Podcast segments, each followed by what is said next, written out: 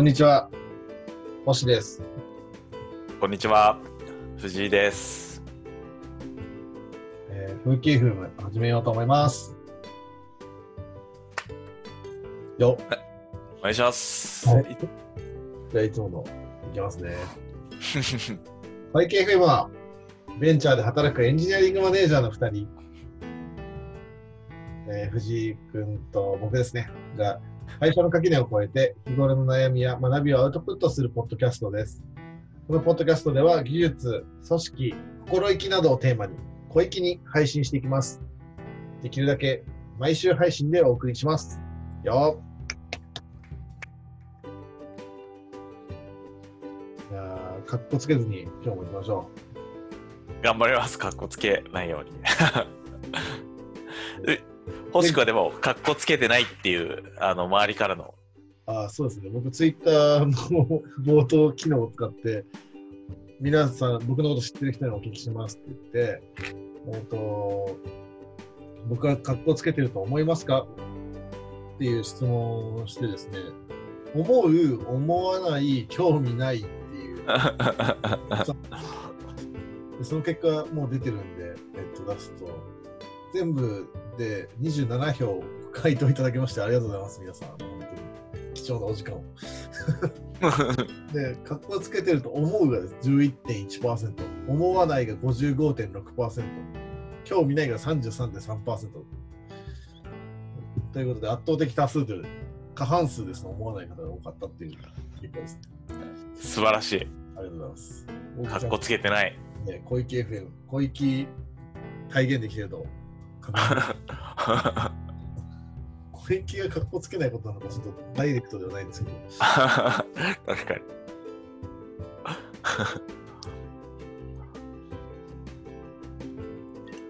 今な何喋っていく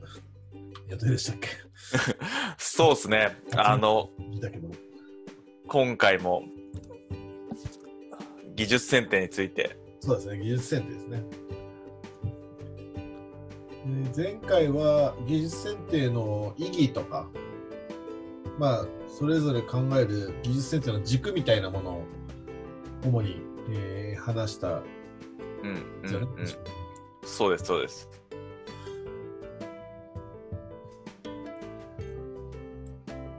で結構、まあ、そのなんだ概念みたいな話も、えー抽象的な話もあったかもしれない今日はちょっと具体的な話というかじゃあどうやって実際技術選定していくのかどういうふうに決めていくのかでそのまあ運用面というかそのルールみたいなものをどうやってうまく活かせるのかみたいな、話ができたらいいなって思ってます。了解しました。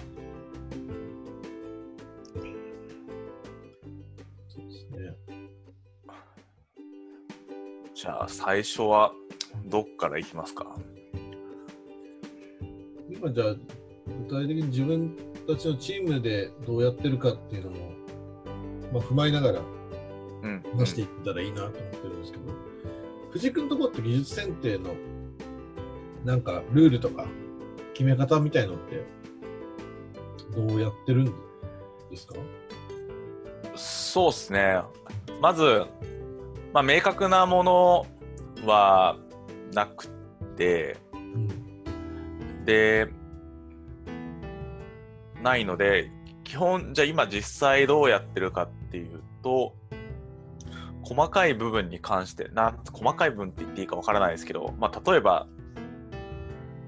ライブラリーの選定とか、うん。そこら辺はもう各自でどんどんやってってもらってるっていうのが、まあ、正直なところで、なんでそこに対してのフローとかっていうのは、まあ、ないですね。一方で、まあ、その全体的なアーキテクチャはどうしようかみたいな話は、その、まあ、メインのリーダーの人とかとはしていて、その全体的なアーキテクチャとしてどうするとか、まあ、例えばそのバックエンドの言語をどういうものをに寄せていくとか、そういう話は結構みんなでしてるっていう感じかな。けど、それって大結構長期的な、なんでしょうね、戦略になるんですかね。その直近の新しいものをこれ足そうっていうよりは、例えば数年かけてこういうふうにしていこうみたいな話が多かったりするんですかね。あそうですね、み多分み確かにそのそれで言うと、みんなで話す内容はどっちかっていうと、結構じどちらにしても時間がかかるみたいなものが多い気がしてます。なんで、うん、そうですね、なんか新しいもの入れるとかだと、今は、フローは、まあ、ないっていうか、まあ、一旦その各チームとかの判断でやってほしいみたいな話はしてて、まあ、強いて言えば、こう、その進めてもらう中で、まあ、どうしてもちょっとここはみたいなのがあったときに、まあ、あの、ジャンプインっていうか、まあ、介入はすることはあるかもみたいなことは言ってはいるんですけど、ただ、基本的には、その、止まらずにどんどん進めてもらうっていう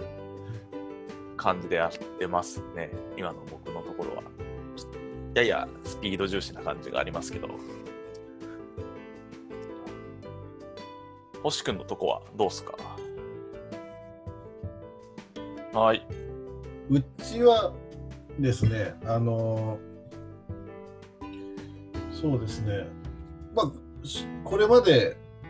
結構その曖昧ルールみたいなのを設けておらずですね、曖昧に運用してきたところもあって、そこのまあ、言い方を変えればエンジニアたちにも任せていたっていうのがあって、はいはいはい。まあ、大きく変わ変化があるような時には一緒に相談しながらじゃあこういうふうにやっていこうっていうのを決めてきたんですけど、まあ、少しずつそのエンジニアの数が増えてきたりとかあと見るべきサービス対象のそのシステムが増えてきたっていうところもあって今回、はいはい選定のテーマを選ばせてもらった経緯でもあるんですけど、まあ方針を打ち出したいなっていうのがあったんでその打ち出方針っていうのも一回こう整理してこれからはこういうふうに進めていこうっていうのがえー方針として作りました。で、うん。それどんな、まあ、内容かっていうと、ある程度そのイヤマイスターで採用している技術のスタンダードっていうのをまず最初に定義して、言語はこういうものを使いますよ、こういうものを使ってますよ、フレームワークこういうものを使ってますよっていうのが、えーまあ、会社内ウィキのコンフレンスにですね、あの記載をしといてですね、まあ、ここを変えていくであったり、ここに付け足していくっていう時には、えー前回のポッドキャストで話したような目的の実現度で、その技術の情報、技術の将来性、えーその変更とか追加の費用対効果みたいな軸で、えーそれぞれ判断、観点を設けて、チェックポイントでこう評価をしながら、それを採用するかどうかっていうのを、えー決めていくようなフローにしてます。で、うんうんまあ、これまでは結構合議制というかみんなでっていうところがあったんですけど、まあ、今後多分、えっとちゃんとこうチームとして組織として進めていくっていう意味合いも込めてですねあの提案はまあ誰がしてもいいにしていてでそれの最終意思決定みたいのは CTO がするっていうなんかそういうなんでしょうあのルールで今回定義しています。うんうん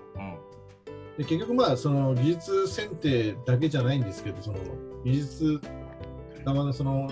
ビジョンだったりとか大方針を打ち出していくっていうのも CTO の仕事だ職責だと思ってるんで、はいはいはい。まあ、そこに責任を持つっていう意味でもなんとなく積み重ねていったシステムの集まりではなくてですねちゃんと意図を持った方針にしていくべきだろうなと思ってるんでそんなフローにしています。なんで、これを使えっていうトップダウンっていう意味ではなくてですね、あの、まあ、ボトムアップ型でみんな提案ができて、エンジニアが目的を達成するために一番いい方を考えた、考えて、それをまあ背中を押すようなフローにしていきたいなっていうのが、今思ってることですね。うんうんうん。なるほどなるほど。まあ、具体的にこれは運用まだされてないので、これからちょっと、あの、実際どうだったかっていうのをまたいつか、フィードバック、ここで話せたらいいなって思ってるんですけど、今回、このテーマに挙げさせてもらって、よく考える時間が取れたんで、はいはいはい。フロアにしました。ぜひどんな感じだったかうん、教えてください。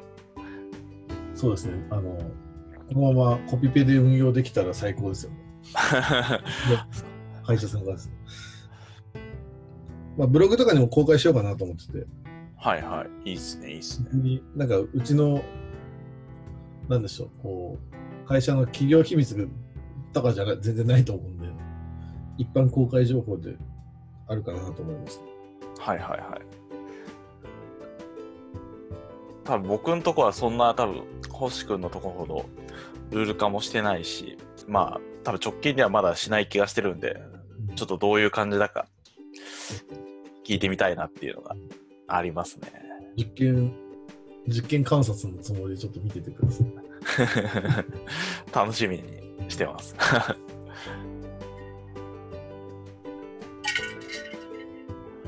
まあ、こんなルールとか、まあ、方針みたいなのを作ったときに、実際にそれをうまく成り立たせたりとか、ううまく運用させるために、もうなんか一工夫必要なんじゃないかなと思ってて、うんうん。だからそういうところで気をつけなきゃいけないことってなんかあるかなっていうのを今日合わせて話したいなと思ってたんですよね。はいはいはい。藤井君の考えるそういったところの観点だったりとか、こういうふうに運用とか運営してったらいいんじゃないのみたいな話。そうっすね。うんと、結構僕の方は、まあ、まあ当たり前って言ったらあれですけど、まあ基本的なところが多いかなと思うんですけど、一応書いたこととしては、えーっと、まあオーナーシップ、まあオーナーシップというか、まあそのやっぱその最初特に全体に浸透させるようなものであったりすると、この1本目とかって結構一方的に周りの人巻き込んでうん。やったりとか、まあ、あるいは、まあ、最初こういうものだよみたいのをうん。みんなに共有する場を作ったりだとかっていう形で多分最初やっぱ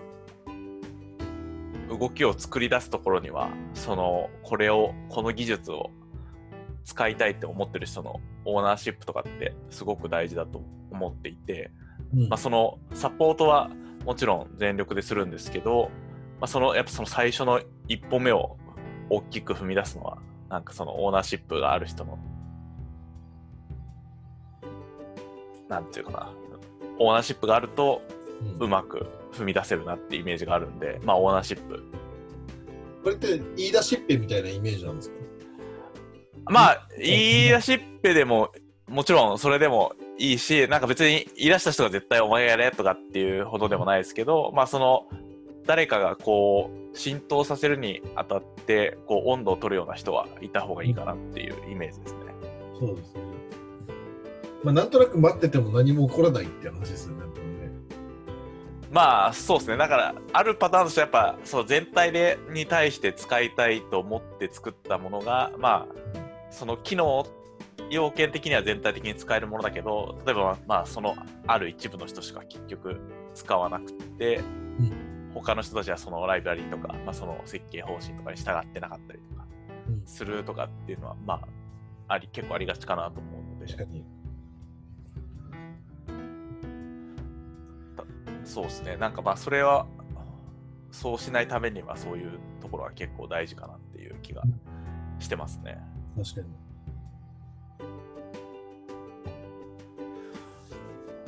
なんか次もめっちゃ似てるんですけど個人的には。うんなんかまあ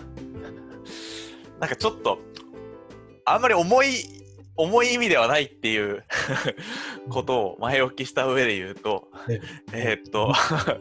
軽く聞きます？ね、ちょっと。一応なんか自由と責任ってことを書いてましてなんていうんですかね。なんかあのこれ個人的なあれですけど、なんかその自由なんつうかなとその浸透させていくとかまあその技術選定そのものもそうなんですけど、まあ、基本的には結構自由でやってもらっていいかなとは思っていて、うん。でななんていうんですかね。そこにそれがなんかその、例えばその全、なんか全力でこっちが、まあ、そのサポートするから、まあなんかその、何も考えず好きにやったらいいよっていう面もありつつ、なんかその、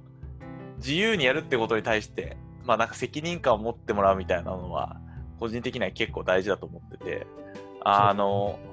なんで、なんつうんですかね、あの、お前責任取れよみたいな、これ、お前が言ったからお前がの責任だからなとかっていうニュアンスではないんですけど、うんあの、なんかその、どんどん自由にみんなに動いてほしいし、うんただなんかその自由に動くっていうことにも、まあ、それぞれの、なんていうんですかね、まあ、責任感みたいなのを持ってほしいなっていう。なんか、まあ、雑にやるわけじゃないですもんね。その自由と雑自由だから雑じゃなくて、うんうんうん。ちゃんとそうやって責任感もそうですし、丁寧になんかものづくりをしていってほしいっていうのが、なんか現れてるのかなと思って。そうっすね、そうっすね。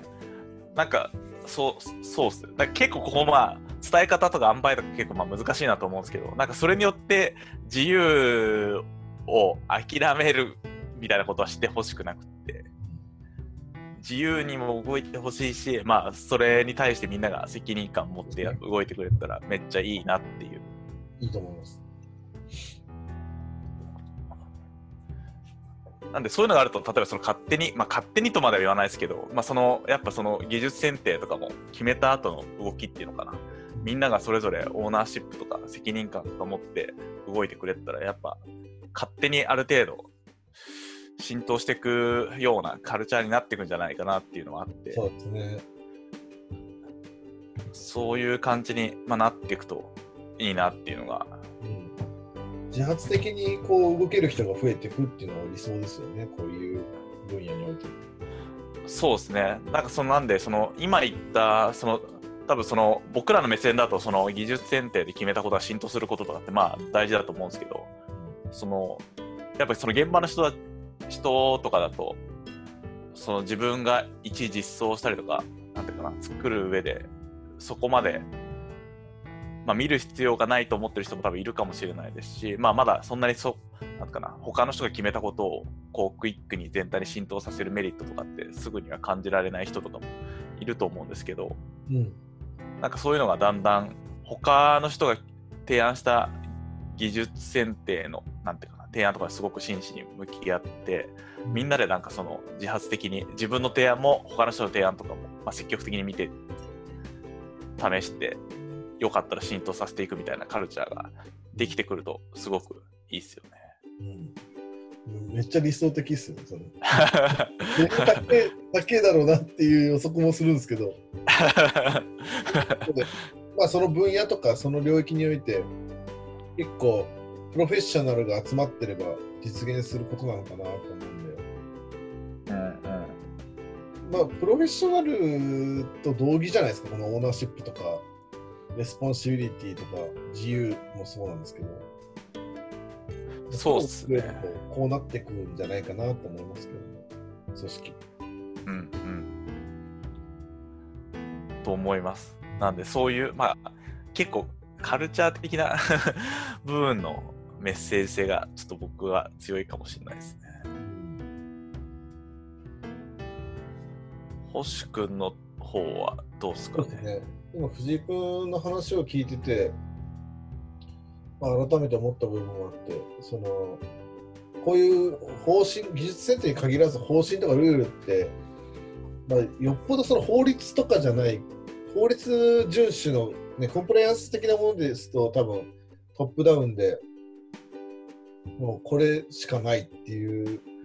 ものになると思うんですけど、そうじゃなこの、まあ、技術選定というテーマにおいてはそうじゃなくて、やっぱりその一人一人のエンジニアがこの技術選定っていうのをできるだけ確からしくしできるようにしていかないといけないっていうのが、まあ、あって、育成の観点でですね、うんうんうん。ででそうすると、まあ、一人一人がそれができる状態、さっきの、まあ、藤井君のチームの話に結構近いんですけど、プロフェッショナルに育っていくっていうのがすごく大事だと思ってます。で、まあ、それをやるためには多分、技術選定ってそんな毎日やるようなことではないと思ってて、出会うチャンスとか、巡り合い合わせによってはなかなかこう、経験することはできないと思うんで、まあ、その技術選定を練習させないとなかなかその育成面でもエンジニア、ジュニアだったりするとできないのかなと思ってたんで、まあ、そのなるほど。の評価軸だったりとか、はいはいはい。確認観点っていうのをしっかり明確にして、こういうフローで最終的に CTO が背中を押してやるぞっていう、まあ、バックアップを明確にしておくことで、まあ、各自のその練習試合の、まあ、参加確率が上がるのかなとは思ってるんですね。なるほど、なるほど。なんで、このルールを守らせることに、なんだ、終始してしてたら本当に本末転倒だなとは思っていて。はいはいはいうまく活用して育成面だったりとか、あとはもうこれを社外に広報することによって、あこういう考え方のチームなんだ、会社なんだっていうのが伝わって、そこに、まあ、そういうのが積み重なっていくと結構オープンな会社だなっていう印象がつけば採用だったりとか、会社のイメージとかに貢献できるんでしょうし、そうすると逆に内部に戻ってくるというか、うちの会社はこういう方針で開発してるんだっていうのが、やっぱ少しずつエンジニアたちにも大事に思って浸透していくんじゃないかなと思ってるんですよね。うんうんうん。こういうだから、この1個のルールだけで何か良くなるっていうのはあんまり予想してなくて、はいはいはい。1個のルールだけ守らせようっていうのはなかなか実現難しいかなって、ぶっちゃけ思ってます。うん、そうだね。1回とか、ね、い多くて1ヶ月に数回のことで、こう成功の良し悪しをなかなかこう導けないというか、こういうことの積み重ねなんだろうなって、ややりながら思ってます思いましたね、そういう。なんで、まあ、浸透のためにはって考えると、ちょっと時間かかっちゃうけど、やっぱり各メンバーの成長みたいなのはすごく大事、必要だなって、今思ってます。でうん、誰でもできるようになったら、もっともっと、その、もう一個上のレベルはそれ自由と責任の話になっていくのかなって感じてますね。はいはいはい。うんうんうん。うん。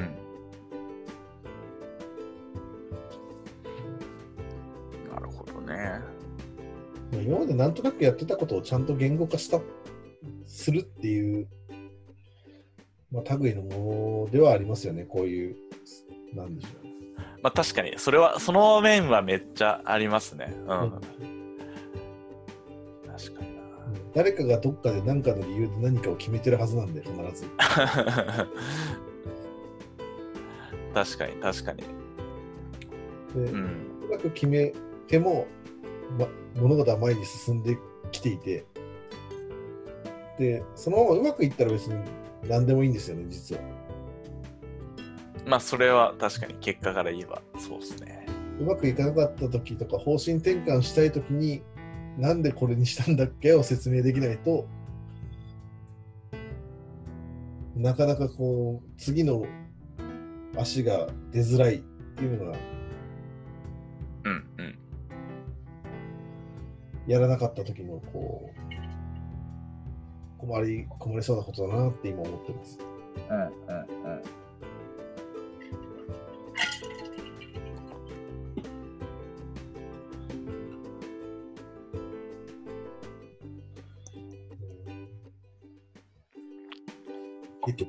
ピード感とかテンポよく開発していこうと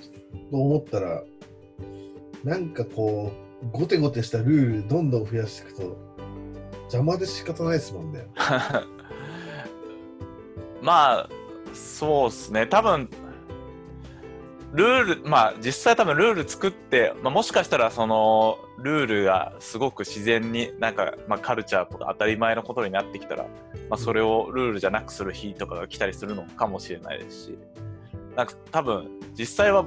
なんていうかなルールなくて、まあ、うまくいくんなら僕らもなんか多分も本当はそうしたいっていうかっていう思いはありつつ今こうルール作らないとちょっとまとまらないなとか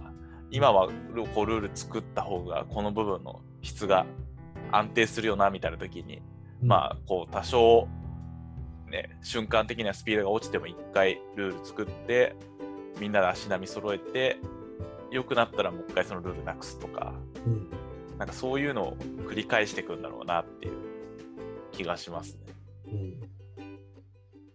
ん。単純にそのルールを積み上げで作っていくのは、まあ、よやっぱそのスピードが遅くなっちゃうから良くなくって作ってなくしてみたいなのを繰り返せるとなんかいいなっていう気がしてなるほど。リファクタリングですね。ます。まあそうだね、そうだね、そんな感じかもしれない。そうだね。確かに。こういうルールとかもリファクタリングしないとダメですね。うんうん。しやっぱそのさっきの星君が言ったみたいに、まあ、組織のこうなんつうかなフェーズとかエンジニアのねレベル感とかにもよって多分やり方変わってきたりとか、まあ、最適なやり方違ってきたりとかすると思いますし、だからやっぱここもリファクタリングっていうか継続的に変わってくんでしょうね。うんうん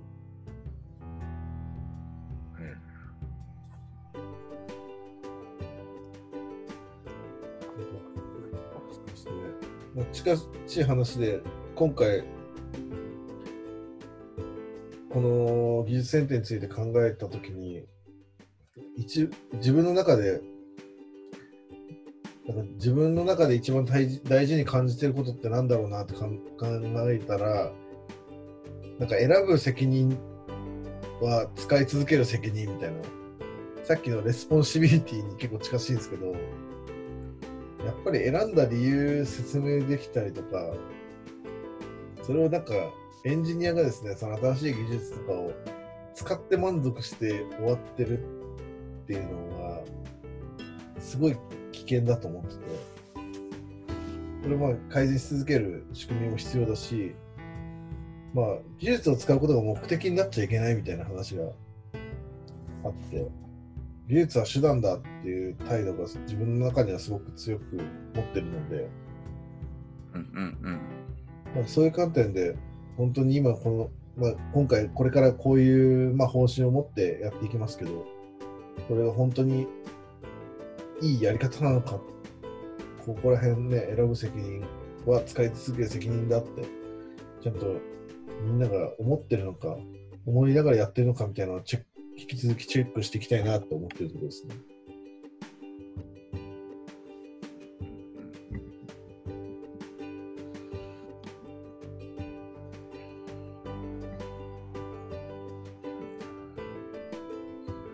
なんか話しながらめっちゃ考えちゃいますね。放送事故起こりかけてましたけどね。いや、みんなもきっと、うん、なるほどって。同じこれ聞きながら考えてくれてますかね、今といいんですけど。だから、あんまりね、こう深く考えないと、なんかまたルール増えたわ、みたいなふうに感じる人ももちろんいると思ってて、うんうんうん。その目的だったりとか、背景みたいなのをしっかり説明する時間っていうのを設けて運用していかないといけないなっていうのもありますよね。こういうのを進めるときって。うんうん。いきなりこうなったからみたいなのってこう反発を生みやすいというか困ってることとか課題っていうのをちゃんとセットで伝えていくっていうのはすごい大事なのかなってうんうんうんうん。これに限らずですね大事だね、それは。本当に。を伝えるっていう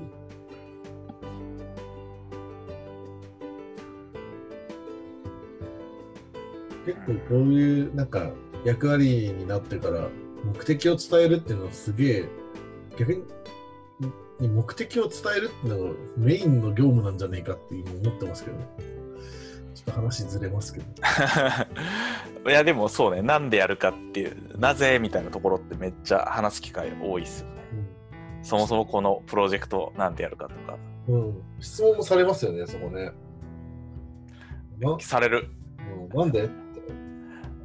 なんで今これなんすかっていう。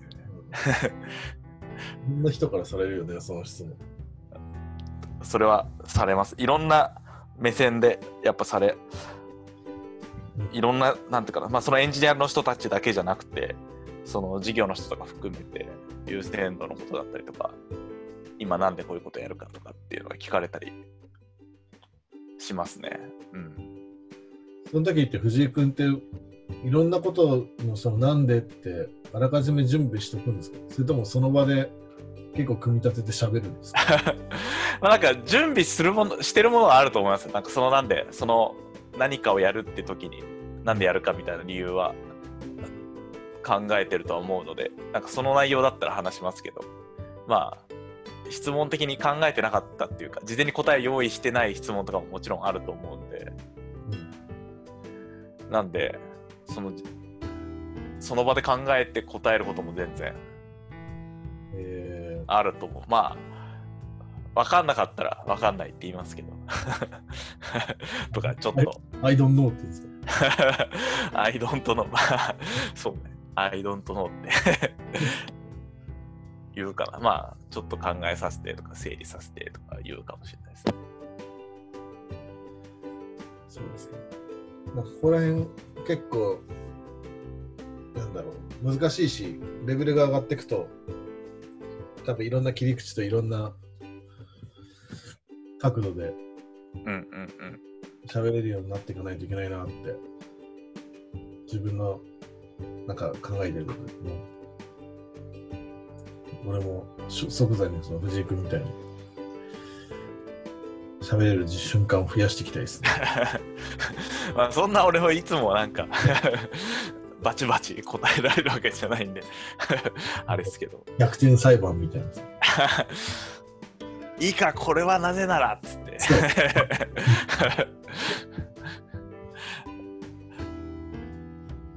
本当こういう積み重ねだなって、本当に今回も思いましたね。整理して、アウトプットして、自分のものにしていくと。あそうですね、確かにそれが積み重なっていくと、ねえ、これはこうだよって言えること増えていきますよね、絶対。いやー付き合ってくれてありがとう、いつも。いや、こちらこそです。今回のテーマとかは僕はあんまり、なんつうかな、もともとそんなに、なんつうかな、これを話そうってすごい思ってたテーマじゃなかったんで、結構この技術選定っていうテーマが出てきて、自分で、なんつうかな、この、このなんていうかな、テーマありきで考えて話してることが多いんで、うんなんか、すごい整理できたというか、言語化できたりとかししたなって思います。今回の3回の配信を通じて。なるほど。よかった。寝耳に水テーマでしたね。OK です。じゃあ、そろそろいいことそうですね。なんですか、頃合いっすね。じゃあ、そろそろ終わりにしますか。そうですね。第3回、3回分技術選定について。えあ、そうだ。ー、なんでしょう。いや、あの、ちょっと若干伸びたら申し訳ないですけど、あれですよ。ちょっと、あ忘れてたな。何何？いや、あの、そうだ。なんかその、ぎあの、前々回かな、なんか話したときに、はいいや、なんかその、技術選定の楽しさをもっと 伝えようって思った記憶があったんですよね。ほうほ ちょっとなんかその、難しいって話は、まあ難しいんですけど、う。うん楽しいっていう面を伝えようと思ってて、めっちゃそんな聞きたいんだけど。楽しさの面を話そうと思ってたの忘れてたら やってしまった。ねそれ、その話聞かせてください。いやなんかそのいろんな難しさはあれど、うんなんかその技術選定をそもそも選定するタイミングってこうなんかやりたいなっていうそうですね。のがあるじゃないですか。始まるときですよね、なんかね。なんかその根本的には結構やってる方とか提案する方としては多分結構ワクワク感あると思うんですよね。なんかこれ使ったらこれできるとか、うん。この設計したらもっとこういう風になってくるんじゃないかとかっていう。楽しいモチベーションが最初はあるはずなんですけど結構なんか僕らその提案した後の現実的な難しさとかを 結構話してて、まあ、そもそもねあの技術選定をするタイミングで結構そそのそれぞれのエンジニア人からすると楽しいとかワクワクしてる気持ちって絶対あると思うんで、まあ、なんかそのワクワクとか楽しさとかってすごいいいというか大切な気持ちなんでそのなんか楽しさありき、まあ、その今回僕らが3回で話したその現実的な課題とかも向き合ってもらった上で最終的にまあ楽しくて難しいみたいな イメージで終わってもらえたらいいんだろうなって思いつつ